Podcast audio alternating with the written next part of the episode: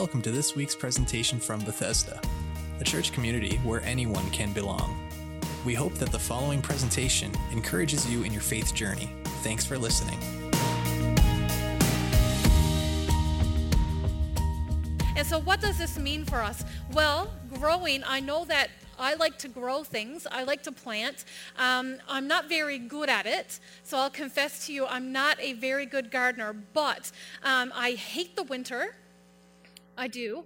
Um, a lot of my love for my husband comes from the fact that he clears the snow in the driveway. I love that about him. It makes me so happy. But I hate winter, and so when the uh, when Christmas is over, and even now, I think they've started to put out all that summer stuff at Walmart and at Costco. And I walk into those areas and I say, "Look at the nice patio sets.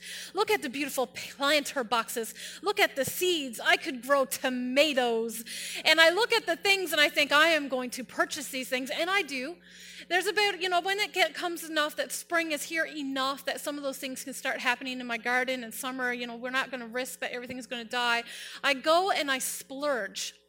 And it's almost like Christmas for me. I don't know what it is, but I love to buy the things. I keep buying all the plants, and I take one day during the spring and summer to invest in my garden. So I take it like it might be one of my days off work, and I just spend the entire day digging in the dirt, planting new flowers, and I'll put some seeds in and hope that in the Newfoundland, whether they sprout up, they don't. And I grow things, I put things in, and then I leave them and forget about them. Yes, I'm not a very good gardener, I said. I get very enthusiastic about it, and then I just kind of leave it there, and I keep forgetting to water it. And so I go out in the middle of the night and, like, oh, I haven't watered you guys for a couple days. And I water them and drench them and walk away. And a week later, I'm like, oh no, the flowers are dead. And I go and water them all again. And uh, I, I love this about summer, but I'm, I'm just not a very good person at it. Also, during the winter, anytime during the winter, you walk through like Sobeys or Walmart and you see these gorgeous orchids there in a beautiful display. And these are my favorite flower. You can grow them inside, and I've eventually learned through some very severe trial and error which windowsill to put them in in my house so that they don't die, because I've had a few die and I threw them out. Don't tell my friend, she'll be sad. But they die, and so I found the right window to put them in, and I love them dearly, and yet I keep forgetting to water them. I do. But they don't need a whole lot of water, but like they do need some. And as always, I always go to the drastic point where it is absolutely dire that they need water, and then I water them. Um, but my friend is a fantastic gardener. She understands plants. She can look at a plant and say, uh, Crystal, you need to water that. And I'm like, what? It's still green.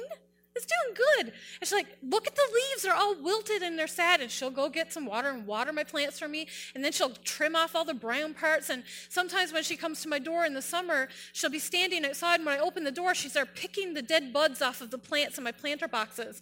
And I'm like, thank you. I didn't know I was supposed to do that. She's a great gardener, and I'm a horrible gardener and a horrible plant parent, but I love to have them. So, under my care, my plants sometimes survive. But under the care of a real gardener, they'd be able to truly thrive. This is true. Her plants are beautiful, mine are horrible.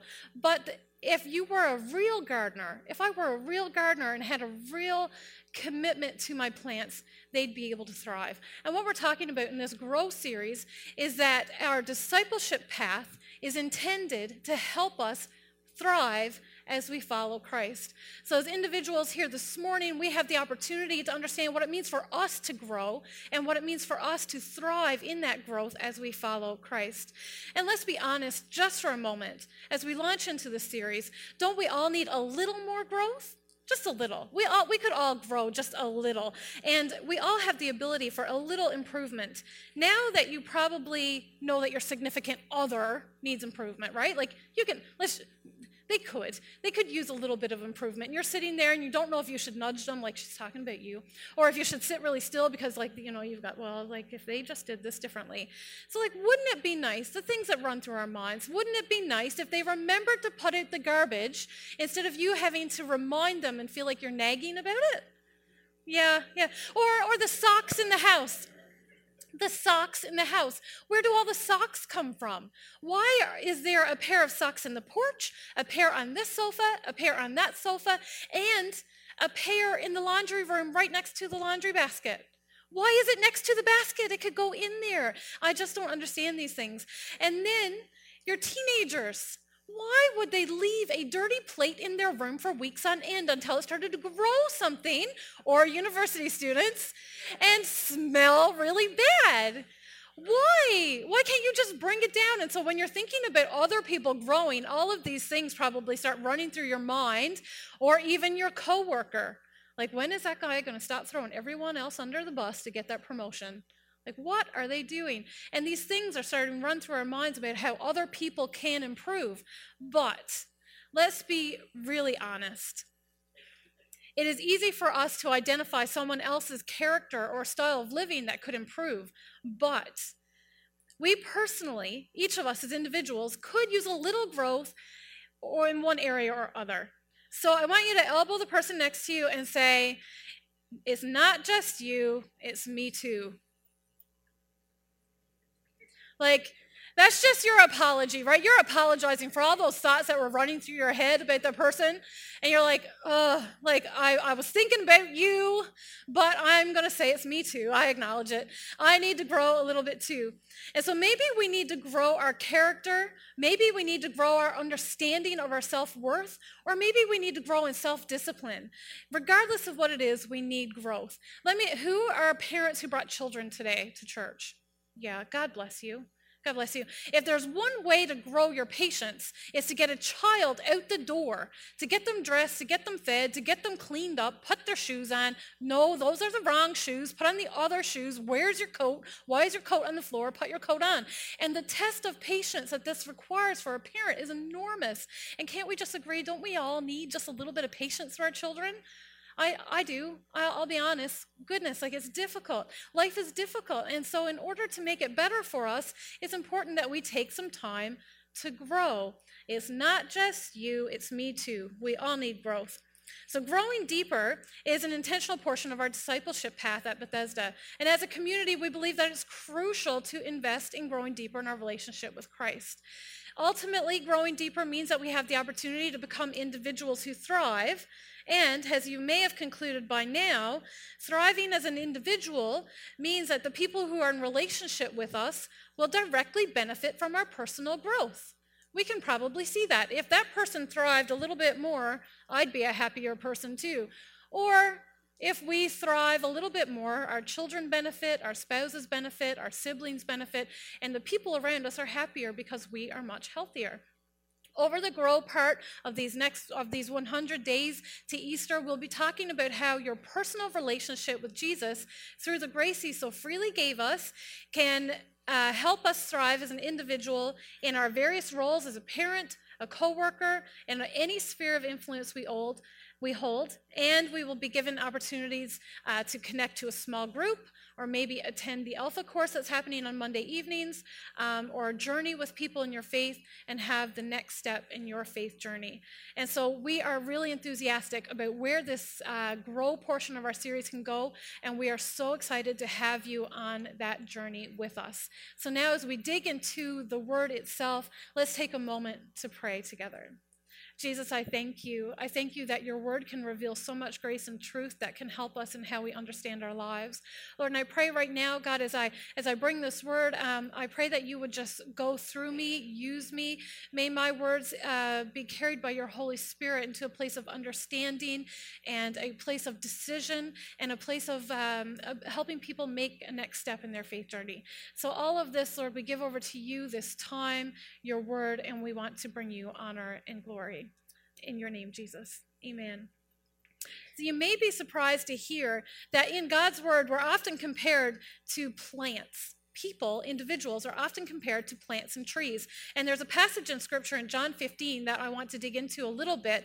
Um, but these revelations of us being plants or trees come through in God, uh, His communication with individuals in the Old Testament, as well as poetry and worship in the uh, in the Word, and through the communication of Jesus Himself. And so this passage is uh, Jesus Himself. He's talking to His disciples. It's a, a period of time in between the Last Supper and Jesus being in the Garden of Gethsemane. So it's a very important segment of time in uh, Jesus' conclusion of his journey on earth with the disciples. And so we kind of consider this piece of scripture as fairly significant, meaning that, well, if it's one of the last things he told them, then it must be something important for them in understanding their relationship with him. So if we could just read it together briefly. I am the vine, and my Father is a gardener. He cuts off every branch in me that bears no fruit, while every branch that does bear fruit, he prunes, so that it will be even more fruitful. You are already clean because of the word I've spoken to you. Remain in me, and I will remain in you. No branch can bear fruit by itself, but it must remain in the vine. Neither can you bear fruit unless you remain in me. I am the vine, and you are the branches. If, if a man remains in me and I in him, he will bear much fruit. Apart from me, you can do nothing. If anyone does not remain in me, he is like a branch that is thrown away and withers. Such branches are picked up, thrown into the fire, and burned. If you remain in me, and my words remain in you, ask whatever you wish, and it will be given to you. This is to my Father's glory, that you bear much fruit, showing yourselves to be my disciples. As the Father has loved me, so have I, so have I loved you. Now remain in my love. If you obey my commands, you will remain in my love, just as I have obeyed my Father's commands and remain in his love. I have told you this so that my joy may be in you and that your joy may be complete. The cultivation and growth of uh, a grapevine was commonplace in this point in time in Palestine. Uh, while I personally obviously know very little about gardening and caring for plants and less about grapevines, I've never seen a grapevine, I don't think. Um, the comparison of our relationship with God to the growth of grapevines would have resonated very well with the disciples at the time. They would have thoroughly understood what it was that Jesus was saying. In fact, they probably could have been walking past grapevines um, on their way to Gethsemane when Jesus was recounting this to them. And so uh, this is a, an allegory a story which uh, compares us to a grapevine. And Jesus is explaining to those who are following him that he is connected to them like a branch is connected to the trunk of a grapevine. In this way, those who follow him, uh, Jesus is the source, and we are the branch. We receive what we need from him, and through this relationship, the vine is nourished, and we are able to bear fruit. And through our relationship with Jesus, we are nourished and able to be fruitful individuals. Scripture identifies nine fruits that are evident in people that come from God, and these are often referred to as a fruit of the Spirit. Um, and these are indicated to be love, joy, peace, patience, kindness, goodness, faithfulness, gentleness, and self control. This one here, patience, parents, right? Oh, goodness, children, they're amazing. They're so lovely. So, these are the fruit that should be seen and evident in our lives due to our relationship with Jesus and our connection to the vine. And there's a lot that we can discuss in this overall passage that we just read, but um, I'd like to spend some time this morning leaning into the very beginning of it as we are launching into our Grow series. I'd like to take just a little bit of time to understand the implications of verse 2. And it says, He cuts off every branch in me that bears no fruit, while every branch that does bear fruit, He prunes so it will be even more fruitful. And in this, we are dealing with two implications um, in this passage in relation to the grapevine. In this he's talking about two actions of the gardener in reference to the grapevine. So God cuts off every branch in me that bears no fruit. Well, what does this mean for us? It is physically evident when a plant is lacking something that it needs.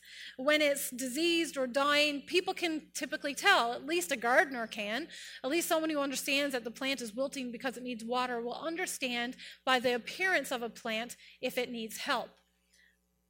There it is but um, it may be difficult. Um, sorry. For some of us who are not gardeners, it may be difficult to see exactly what is happening with the plant. But based on the appearance of the plant, the gardener can see easily. But it may not be easy to see or understand evidence of unhealth for a dead branch or something in our own lives or the lives of someone we love. And so in this area, we're considering the grapevine, we're considering the branch that needs to be cut off because it's dead or diseased, and it needs to be pruned to create room for new growth. A dead branch or a diseased branch is removed because it needs to create room for new growth. A diseased branch specifically would have to be removed so that the disease does not spread into the rest of the plant. It would compromise the ability of the plant to continue to grow and to flourish. Removing a diseased branch is a protective measure for the rest of the plant. The gardener would then destroy the diseased plant or diseased branch to keep it from infecting the rest of it. It's logical then that this branch would have to be removed. It's logical that obviously it's not contributing to the plant in a positive manner. It is not helpful for it to remain. And we may be able to look at circumstances in our own lives, or maybe you have one that you're living in right now that's draining your personal energy, time, joy, or peace of mind. And this branch in your life may not be public, or it may be public. It may be something that you've been carrying around with you that's just causing you pain and hurt, but you just have difficulty letting it go. Um, we have potential for disease branches in our lives that are actively fostering our unhealth, and they are holding us back from our truest potential. And it may seem impossible to move on. Let me give you a few examples. You may be dating someone who doesn't believe in you. They may not uphold you or encourage you. They are a drain on who you are, but because otherwise you'd feel lonely, you're holding on to that relationship.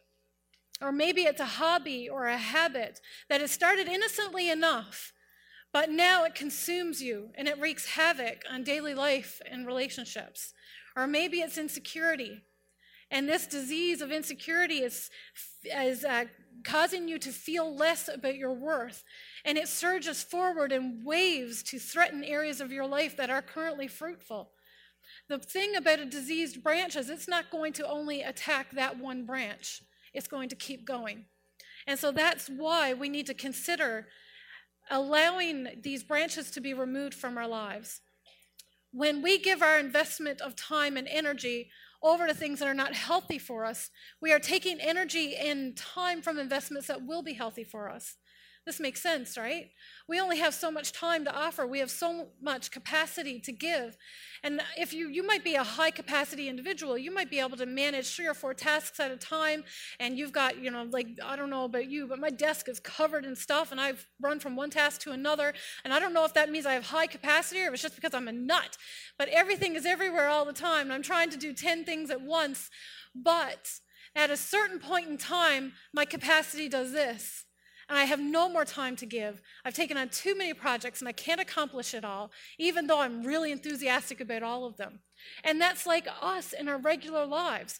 We have only so much time, so much capacity, and so much energy. And so if we are giving it over to things that are not healthy for us, then obviously we are not investing in our health we have to take our time and energy and investments and put it somewhere that's going to invest in our health, that's going to make us healthy and fruitful and grow. And so, this is why it's important for us to address the dead branches that are probably lurking in our lives that are hindering us, the branches that could potentially be diseased and hurting us in our relationships and our futures.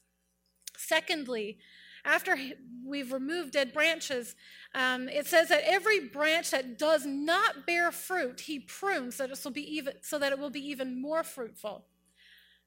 Now, on a first glance, this action sounds a little bit aggressive, even a little bit painful. Really, if a branch is diseased or dead, of course you would cut it off. It's logical. You can come to that conclusion. But is it really necessary to cut the parts of the tree that are doing well? That are fruitful. Why would you remove a fruitful branch? Well, we understand about pruning. Obviously, pruning is done out of love and care for the plant itself to facilitate greater growth in the next season. A grapevine isn't, if a grapevine isn't pruned, it grows many shoots that grow and overtake the vine, and they grow too far from the trunk. And the further away from the trunk of the tree or from the source, the lesser quality fruit will it will produce. And so Jesus is explaining that we also need pruning to be fruitful in our own lives. And it may be difficult for us personally to identify, well, you know, if there's fruitfulness in this area of my life, like what do I do to prune it? How do I prune it? It's healthy, it's successful. I don't understand that. but pruning is an act of reflection and discipline for those who follow Christ. Just because an area of your life is doing well and it is being rewarding doesn't mean that there are not parts of it that need additional attention or adjustment. A fruitful season in your life could be additionally more fruitful when space is made to invest in that area more. That means making space around it for it to thrive more in the next growing season. So let's consider. You may have this, but if you don't intentionally invest in this, it will be less fruitful than it could be. So you may have a fulfilling marriage, but if you don't take time out to invest in your marriage, then it could be less fruitful than it should be. You could have amazing children that are obedient and polite and put on the right pair of shoes and don't throw their coats on the floor and put their socks in the laundry basket. But if you don't take time to invest in your relationship with your children more and more, then your family life could be less fruitful than it could be. You may be a strong leader. But if you don't regularly examine your heart, you may be less fruitful of a leader than you could be. You may be a stellar employee, but if you don't take time to consider your attitude and aptitude in your workplace and how to function better and how to work more carefully and to interact with your coworkers better, then you're not being as good of an employee as you could be in that workplace. And so, this is what we mean by pruning back a branch. It doesn't mean that this branch itself is bad because it's already bearing fruit. But it means that we take the time to intentionally consider how to bear more fruit on that branch, how to grow it further, to prune back areas so that we are carving out time so that this branch or this area of our lives could flourish, could be fruitful. And when the band could come back, please. And this part of the verse seems a little bit aggressive, but it says that he cuts off every branch. He prunes it so it'll be more fruitful. These actions seem painful and aggressive, but yet, if we're looking at carving out time, or if we're looking at removing a branch in our lives that's hurting us, then obviously that action is going to be a little bit painful. It's going to require a little bit of personal sacrifice.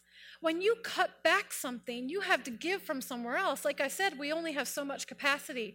And so, if we need to invest more time in our family, then we need to let something else sit on the sidelines.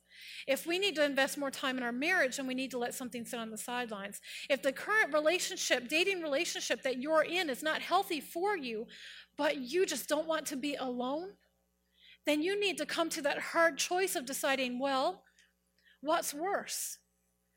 Being taken down and hurt and, and embarrassed and treated poorly, or being alone and having the opportunity to invest in my self worth and understand who I am and why I'm important and how I need to grow in this season.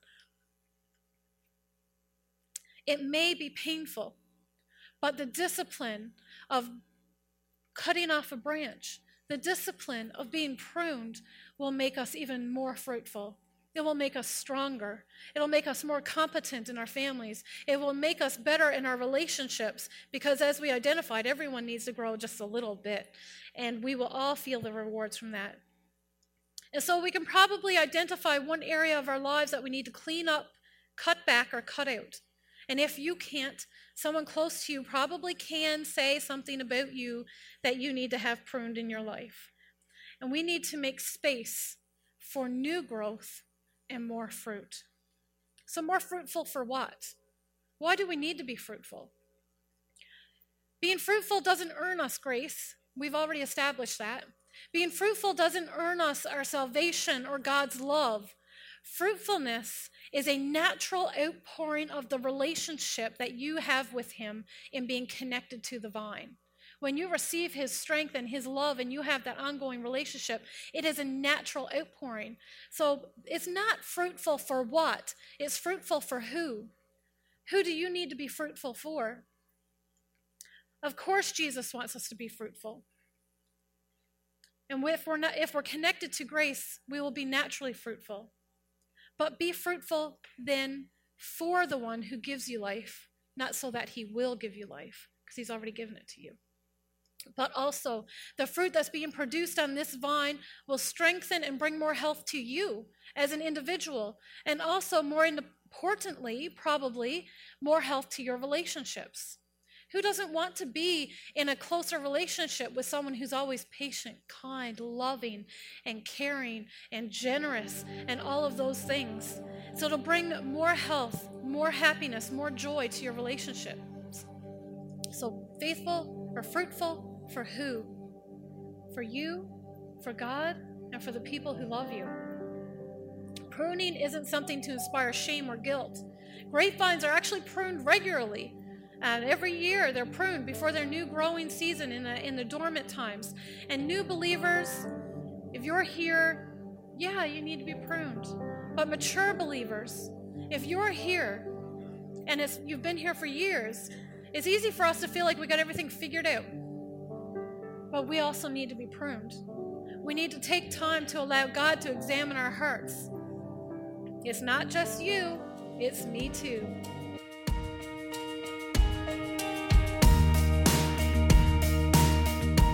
Thanks for listening.